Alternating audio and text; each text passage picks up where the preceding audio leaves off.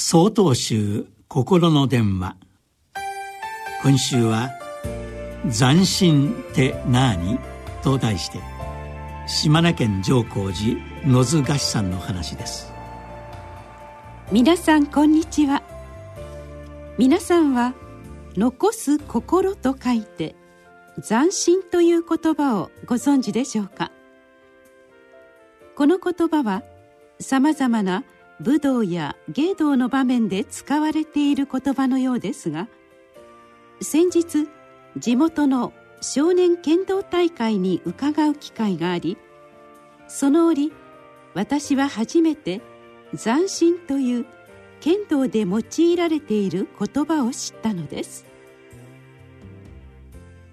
その日大会の最初と最後主催者から「試合上の注意事項について説明がありました。中でも斬新についての内容は細かく丁寧で勝者が V サインをして観客に見せたり打突の後不必要に走ったりすることを厳しく戒めていらっしゃいました。この斬新の構えが不適当の場合優勝さえも取り消されるとのことで剣道には門外漢の私には興味深いお話でした。話を聞いているうちにふと疑問が生じてきました。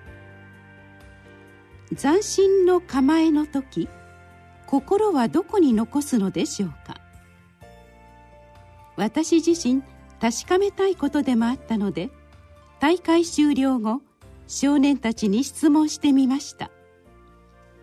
するといくつか答えが上がる中今大会優勝の中学3年生の男子が「戦う相手に心を残す」と答えてくれたのです。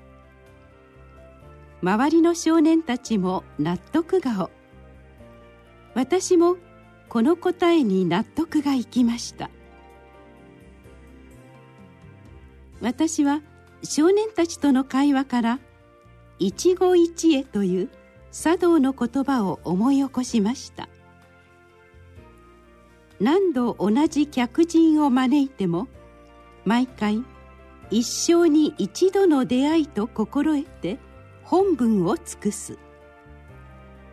茶人は自分が亭主を務め客人を見送った後また席に戻り一人名残の手前をするのだそうです。この心構えが相手に心を残すという斬新の本質だと思いました。先ほどの少年たちは次の試合で巡り合う相手かもしれない。だから斬新は大切とも答えてくれました。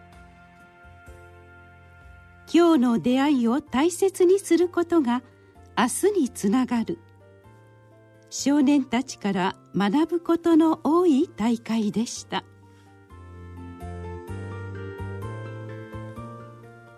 5月26日よりお話が変わります。